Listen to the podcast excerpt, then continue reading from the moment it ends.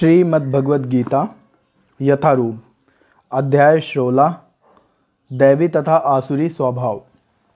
श्री भगवान उवाच अभयं सत्व संशुद्धिर्ज्ञान योग व्यवस्थिति दानं दमश्च यज्ञश्च स्वाध्यायस्तप आर्जवम् अहिंसा सत्यं क्रोधस्त्यागा शान्तिर्पैशुनम् दया भूतेष्वलोलुप्तं मार्दवं हीरचापलं तेजा क्षमा धृति शौच मद्रोहो नातिमानिता भवन्ति संपदं दैवीं भिजातस्य भारत।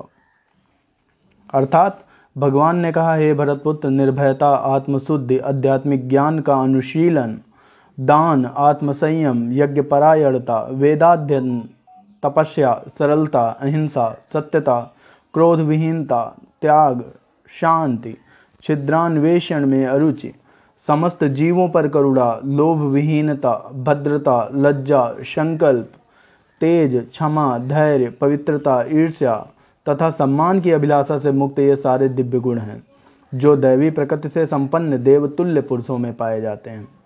तात्पर्य क्या है? 15वें अध्याय के प्रारंभ में इस भौतिक जगत रूपी अस्वस्थ वृक्ष की व्याख्या की गई थी। उससे निकलने वाली अतिरिक्त जड़ों की तुलना जीवों के शुभ तथा अशुभ कर्मों से की गई थी। 9वें अध्याय में भी देवों तथा असुरों का वर्णन हुआ है। अब वैदिक अनुष्ठानों के अनुसार सतोगुण में किए गए सारे कार्य मुक्ति पथ में प्रगति करने के लिए शुभ माने जाते हैं और ऐसे कार्यों को दैवी प्रकृति कहा जाता है। जो लोग इस दैवी प्रकृति में स्थित होते हैं वे मुक्ति के पथ पर अग्रसर होते हैं। इसके विपरीत उन लोगों के लिए जो रजो तथा तमोगुण में रहकर कार्य करते हैं, मुक्ति की कोई संभावना नहीं रहती। उन्हें या तो मनुष्य की तरह इसी भौतिक जगत में रहना होता है या फिर वे पशु योनि में या इससे भी निम्न योनियों में अवतरित होते हैं। इस 16वें अध्याय में भगवान दैवी प्रकृति तथा उसके गुणों एवं आसुरी प्रकृति तथा उसके गुणों का समान रूप से वर्णन करते हैं। वे इन गुणों के लाभों तथा हानियों का भी वर्णन करते हैं। दिव्य गुणों या दैवी प्रवृत्तियों से युक्त उत्पन्न व्यक्ति के प्रसंग में प्रयुक्त अभिजातस्य शब्द बहुसार गर्भित है। दैवी परिवेश में संतान उत्पन्न करने को वैदिक शास्त्रों में गर्भाधान संस्कार कहा गया है। यदि माता पिता चाहते हैं कि दिव्य गुणों से युक्त संतान उत्पन्न हो तो उन्हें सामाजिक जीवन में मनुष्यों के लिए बताए गए 10 नियमों का पालन करना चाहिए। भगवद गीता में हम पहले ही पढ़ चुके हैं कि अच्छी संतान उत्पन्न करने के निमित्त मैथुन जीवन साक्षात कृष्ण है। मैथुन जीवन गर्हित नहीं है यदि इसका कृष्ण भावनामृत में प्रयोग किया जाए। जो लोग कृष्ण भावनामृत में हैं कम से कम उन्हें तो कुत्ते बिल्लियों की तरह संतानें उत्पन्न नहीं करनी चाहिए। उन्हें ऐसी संतानें उत्पन्न करनी चाहिए जो जन्म लेने के पश्चात कृष्ण भावना भावित हो सकें। कृष्ण भावनामृत में तल्लीन माता पिता से उत्पन्न संतानों को इतना लाभ तो मिलना ही चाहिए।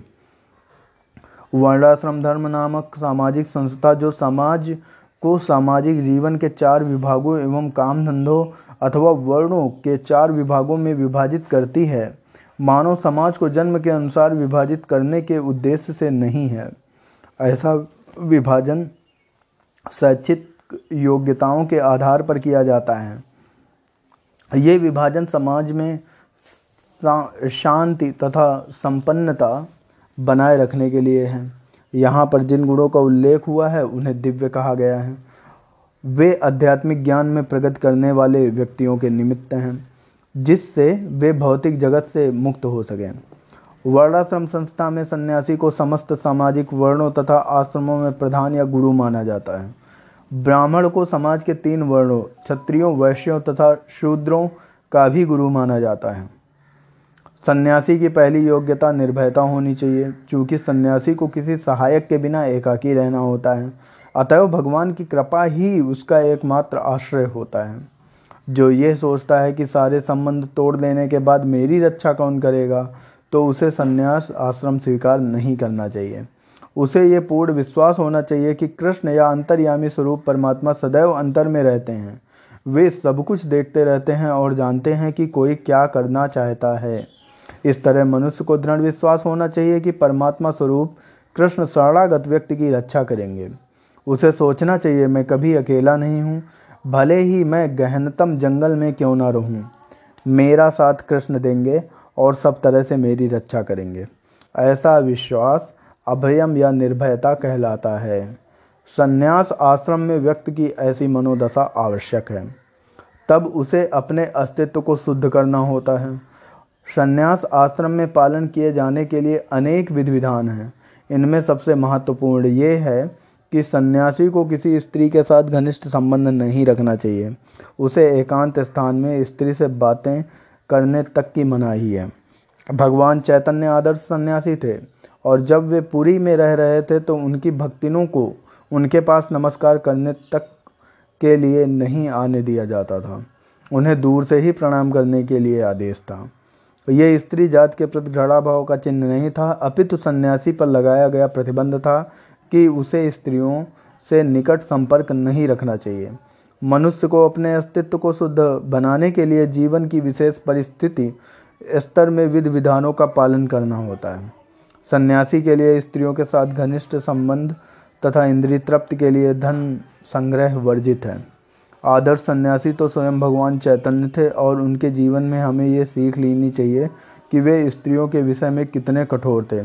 यद्यपि वे भगवान के सबसे वादन्य अवतार माने जाते हैं, क्योंकि वे अधम से अधम बद्ध जीवों को स्वीकार करते थे, लेकिन जहाँ तक स्त्रियों की संगत का प्रश्न था, वे संन्यास के विधि विधानों का कठोरता के साथ पालन करते थे।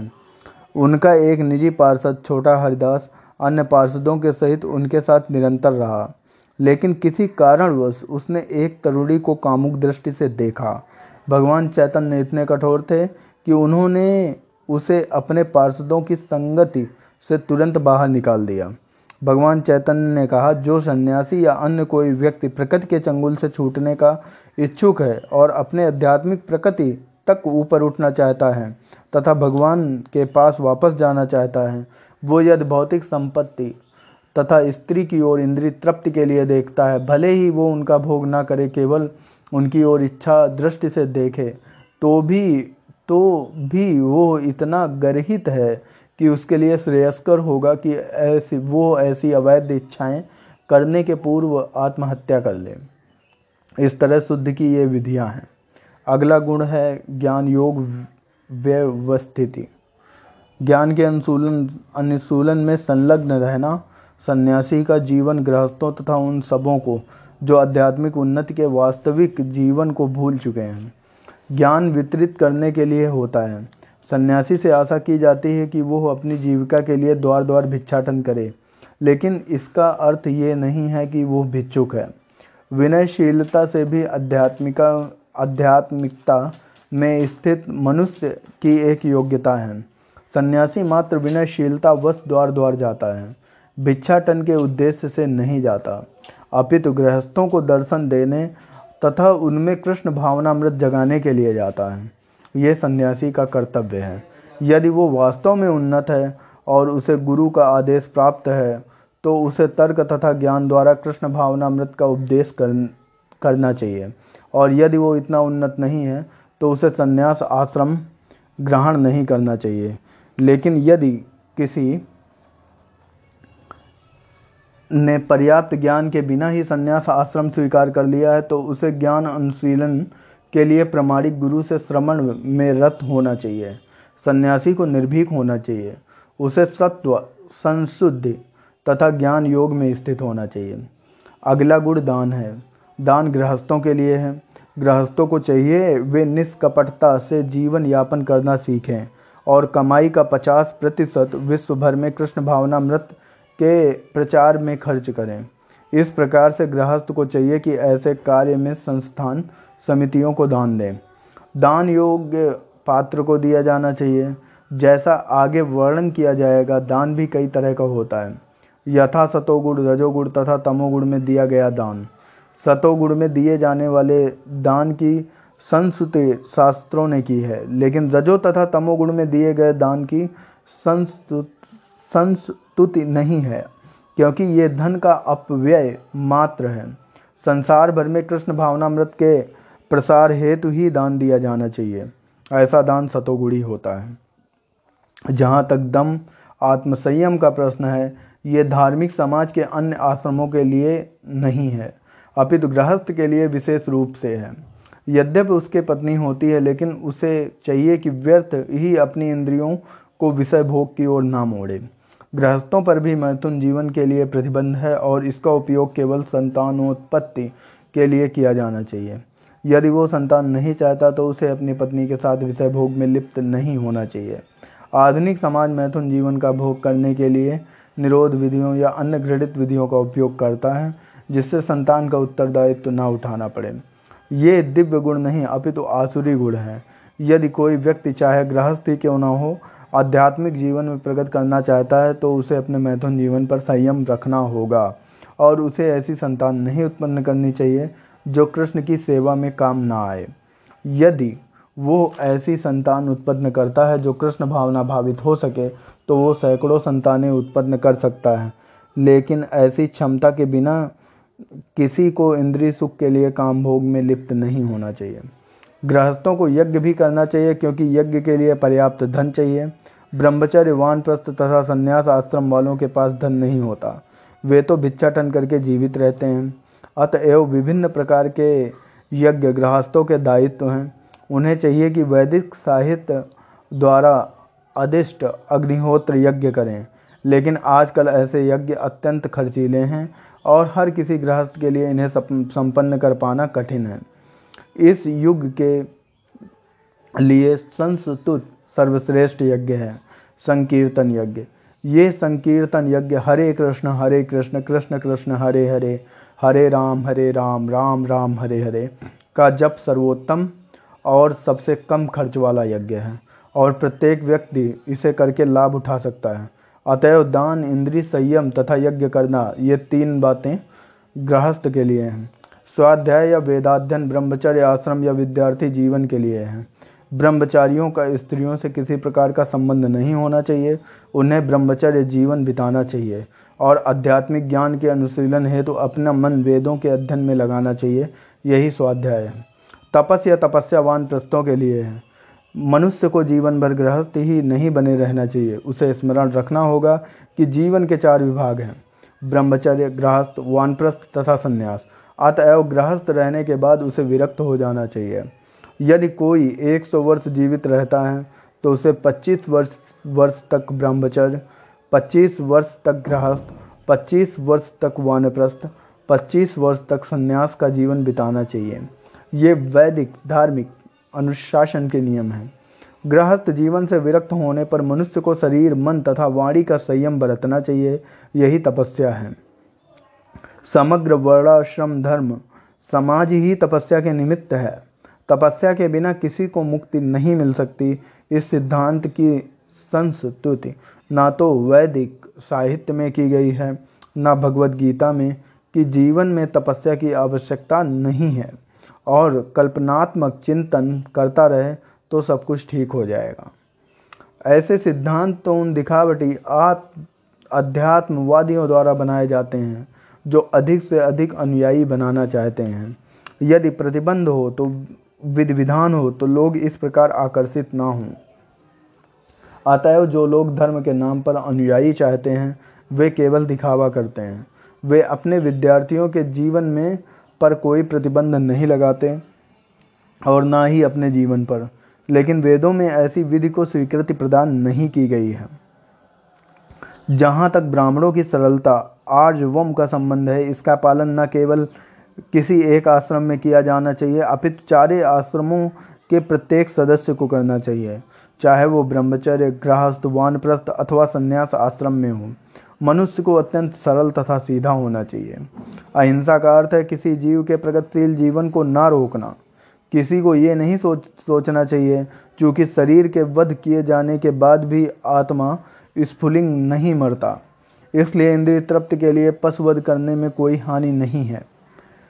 प्रचुर अन्न, फल तथा दुग्ध की पूर्ति होते हुए भी आजकल लोगों में पशुओं का मांस खाने की लत पड़ी हुई है, लेकिन पशुओं के वध की कोई आवश्यकता नहीं है। ये आदेश हर एक के लिए है। जब कोई विकल्प ना रहे तभी पशुवध किया जाए, लेकिन इसकी यज्ञ में बलि की जाए।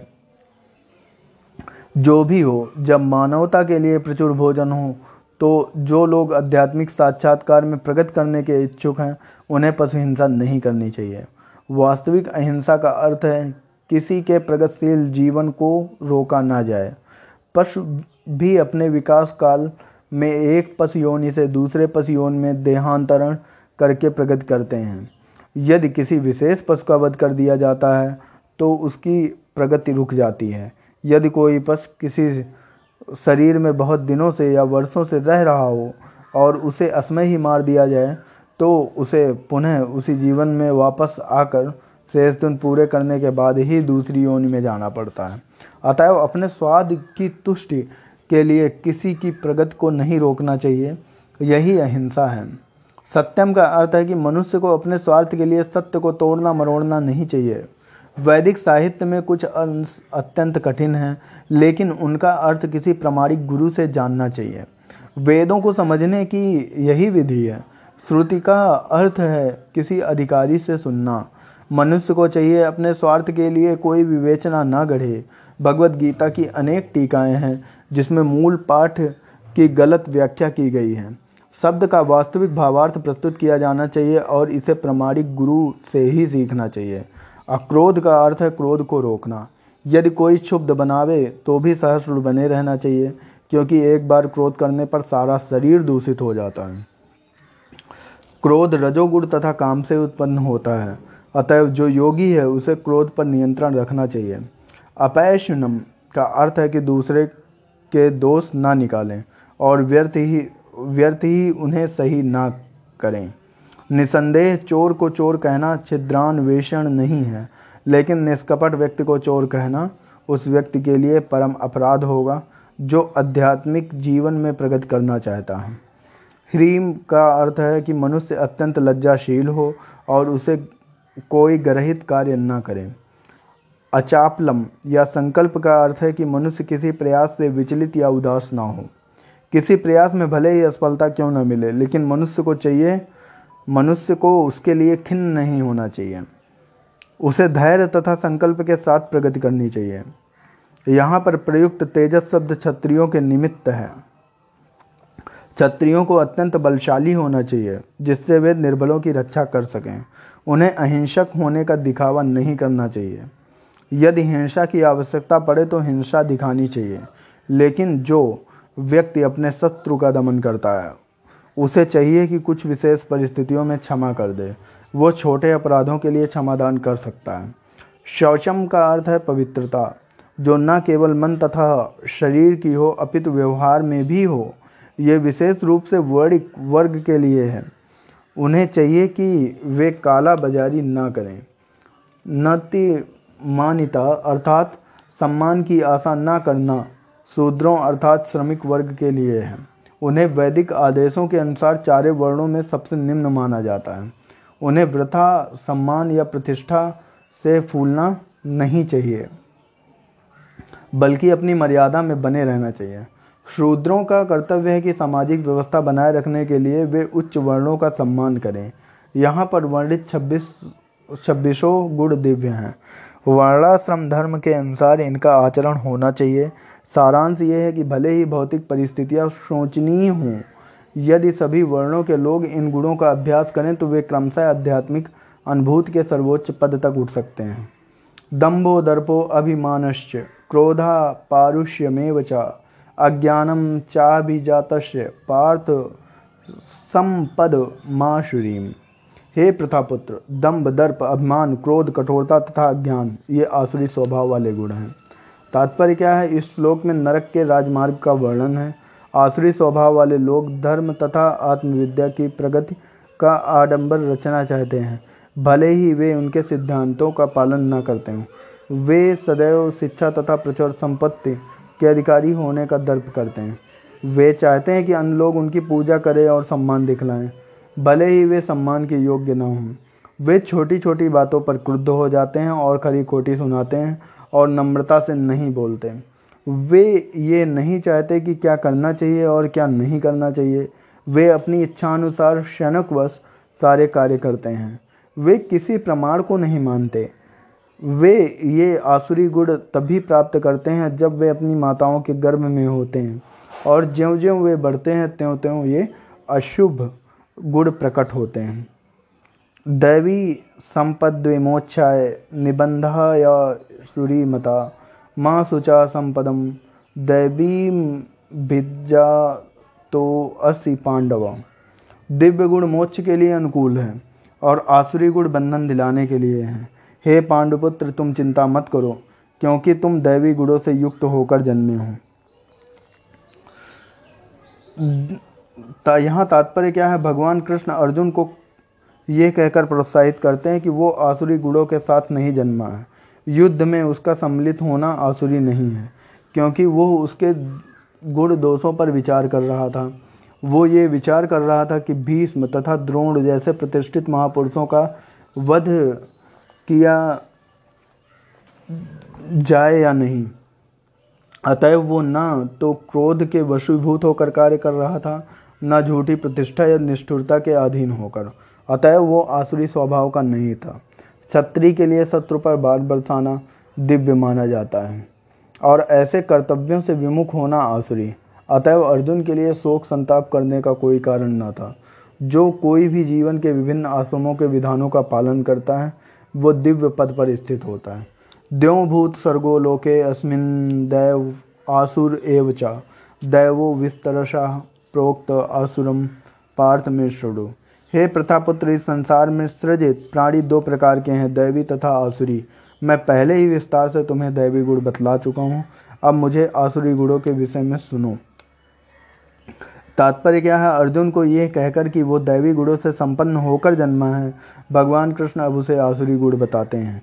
इन संसार में बद्ध जीवों को दो श्रेणियों में बटे हुए हैं। जो जीव दिव्य गुणों से संपन्न होते हैं वे नियमित जीवन बिताते हैं, अर्थात वे शास्त्रों तथा विद्वानों द्वारा बताए गए आदेशों का निर्वाह करते हैं। मनुष्य को चाहिए कि प्रामाणिक शास्त्रों के अनुसार ही कर्तव्य निभाए। यह प्रकृति दैवी कहलाती है। जो शास्त्र विहित विधानों को नहीं मानता और अपनी सनक के अनुसार कार्य करता रहता है वो आसुरी कहलाता है। शास्त्र के विधि विधान के प्रति आज्ञा भाव ही एकमात्र कसौटी है, अन्य नहीं। वैदिक साहित्य में उल्लेख है, देवता तथा असुर दोनों ही प्रजापति से उत्पन्न हुए हैं। अंतर इतना ही है कि एक श्रेणी के लोग वैदिक आदेशों को मानते हैं तथा दूसरे नहीं मानते। प्रवृत्तिम चा निवृत्तिम चा जना चा न विदुरासुरा ना शौचम ना पिचाचारो ना सत्यम तेसु विद्यते। जो आसुरी हैं वो ये नहीं जानते कि उन्हें क्या करना चाहिए और क्या नहीं करना चाहिए। उनमें ना तो पवित्रता, ना उचित आचरण और ना ही सत्य पाया जाता है। तात्पर्य क्या है? प्रत्येक सभ्य मानव समाज में कुछ आचार संहिताएं होती हैं जिनका प्रारंभ से पालन करना होता है। विशेषतया आर्यगढ़ जो वैदिक सभ्यता को मानते हैं और अत्यंत सभ्य माने जाते हैं, इनका पालन करते हैं। किंतु जो शास्त्रीय आदेशों को नहीं मानते वे असुर समझे जाते हैं। इसलिए यहाँ पर कहा गया है कि असुरगढ़ ना तो शास्त्रीय नियमों को जानते हैं, ना उनमें इसका पालन करने की प्रवृत्ति पाई जाती है। उनमें से अधिकांश इन नियमों को नहीं जानते, और जो थोड़े से लोग जानते भी हैं उनमें इनके पालन करने की प्रवृत्ति नहीं होती। उन्हें ना तो वैदिक आदेशों में कोई श्रद्धा होती है, ना ही वे उनके अनुसार कार्य करने के इच्छुक होते हैं। असुरगढ़ ना तो बाहर से ना ही भीतर से स्वच्छ होते हैं। मनुष्य को चाहिए स्नान करके, दंत मंजन करके, बाल बनाकर, वस्त्र बदलकर शरीर को स्वच्छ रखें। जहाँ तक आंतरिक स्वच्छता की बात है, मनुष्य को चाहिए कि वो सदैव ईश्वर के पवित्र नामों का स्मरण करें और हरे कृष्ण महामंत्र का कीर्तन करें। असुरगढ़ बाह तथा आंतरिक स्वच्छता के इन नियमों को ना तो चाहते हैं ना ही इनका पालन करते हैं। जहाँ तक आचरण की बात है, मानव आचरण का मार्गदर्शन करने वाले अनेक विधि विधान हैं, जैसे मनु संहिता जो मानव जाति का अधिनियम है। यहाँ तक कि आज भी सारे हिंदू मनु संहिता का ही अनुगमन करते हैं। इसी ग्रंथ से उत्तराधिकार तथा अन्य विधि संबंधी बातें ग्रहण की जाती हैं। मनु संहिता में स्पष्ट कहा गया है कि स्त्री को स्वतंत्रता ना प्रदान की जाए। इसका अर्थ ये नहीं होता कि स्त्रियों को दासी बनाकर रखा जाए, वे तो बालकों के समान हैं। बालकों को स्वतंत्रता नहीं दी जाती। लेकिन इसका ये अर्थ नहीं है कि वे दास बनाकर रखे जाते हैं, लेकिन असुरों ने ऐसे आदेशों की उपेक्षा कर दी है और वे सोचने लगे हैं कि स्त्रियों को पुरुषों के समान ही स्वतंत्रता प्रदान की जाए। लेकिन इससे संसार की सामाजिक स्थिति में सुधार नहीं हुआ। वास्तव में स्त्री को जीवन की प्रत्येक अवस्था में सुरक्षा प्रदान की जानी चाहिए। उसके बाल्यकाल में पिता द्वारा संरक्षण प्रदान किया चाहिए, तारुण्य में पति द्वारा और बुढ़ापे में बड़े पुत्रों द्वारा। मनु संहिता के अनुसार ये उचित सामाजिक आचरण है। लेकिन आधुनिक शिक्षा ने नारी जीवन को एक अतिरंजित अहंकारपूर्ण बोध उत्पन्न कर दिया है। अतएव अब विवाह एक कल्पना बन चुका है। स्त्री की नैतिक स्थिति भी अब बहुत अच्छी नहीं रह गई है।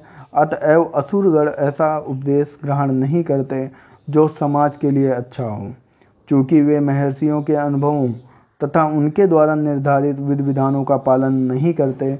अतएव आसुरी लोग की सामाजिक स्थिति अत्यंत शोचनीय है। असत्यम प्रतिष्ठम ते जगदाहुर्नीश्वरम अपरस्य संभूतम किमन्यत काम हेतुकम। वे कहते हैं ये जगत मिथ्या है, इसका कोई आधार नहीं है, इसका नियमन किसी ईश्वर द्वारा नहीं होता। उनका कहना है कि ये कामेच्छा द्वारा उत्पन्न होता है और काम के अतिरिक्त कोई अन्य कारण नहीं है। तात्पर्य क्या है? आसुरी लोग ये निष्कर्ष निकालते हैं कि यह जगत माया जाल है, इसका ना कोई कारण है, ना कार्य, ना नियामक, ना प्रयोजन, हर वस्तु मिथ्या है। उनका कहना है कि ये दृश्य जगत आकस्मिक भौतिक क्रियाओं तथा प्रतिक्रियाओं के कारण है। वे ये नहीं सोचते कि ईश्वर ने किसी प्रयोजन से इस संसार की रचना की है। उनका अपना सिद्धांत है कि यह संसार अपने आप उत्पन्न हुआ है और ये विश्वास करने का कोई कारण नहीं है कि इसके पीछे किसी ईश्वर का हाथ है। उनके लिए आत्मा तथा पदार्थ में कोई अंतर नहीं होता और वे परम आत्मा को स्वीकार करते हैं। उनके लिए हर वस्तु पदार्थ मात्र है और यह पूरा जगत मानो अज्ञान का पिंड हो। उनके अनुसार प्रत्येक वस्तु शून्य है और जो भी सृष्टि दिखती है वो केवल दृष्टि भ्रम के कारण है। वे इसे सच मान बैठते हैं कि विभिन्नता से पूर्ण ये सारी सृष्टि अज्ञान का प्रदर्शन है। जिस प्रकार स्वप्न में हम ऐसी अनेक वस्तुओं की सृष्टि कर सकते हैं जिनका वास्तव में कोई अस्तित्व नहीं होता, अतएव जब हम जाग जाते हैं तो देखते हैं कि सब कुछ स्वप्न मात्र था। लेकिन वास्तव में यद्यप असुर ये कहते हैं कि जीवन स्वप्न है, लेकिन वे इस स्वप्न को भोगने में बड़े कुशल होते हैं। अतएव वे ज्ञानार्जन करने के बजाय अपने स्वप्न लोक में अधिकाधिक उलझ जाते हैं।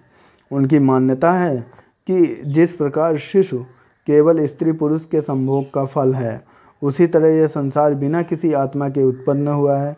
उनके लिए यह पदार्थ का संयोग मात्र है जिसने जीवों को उत्पन्न किया। अतएव आत्मा के अस्तित्व का प्रश्न ही नहीं उठता।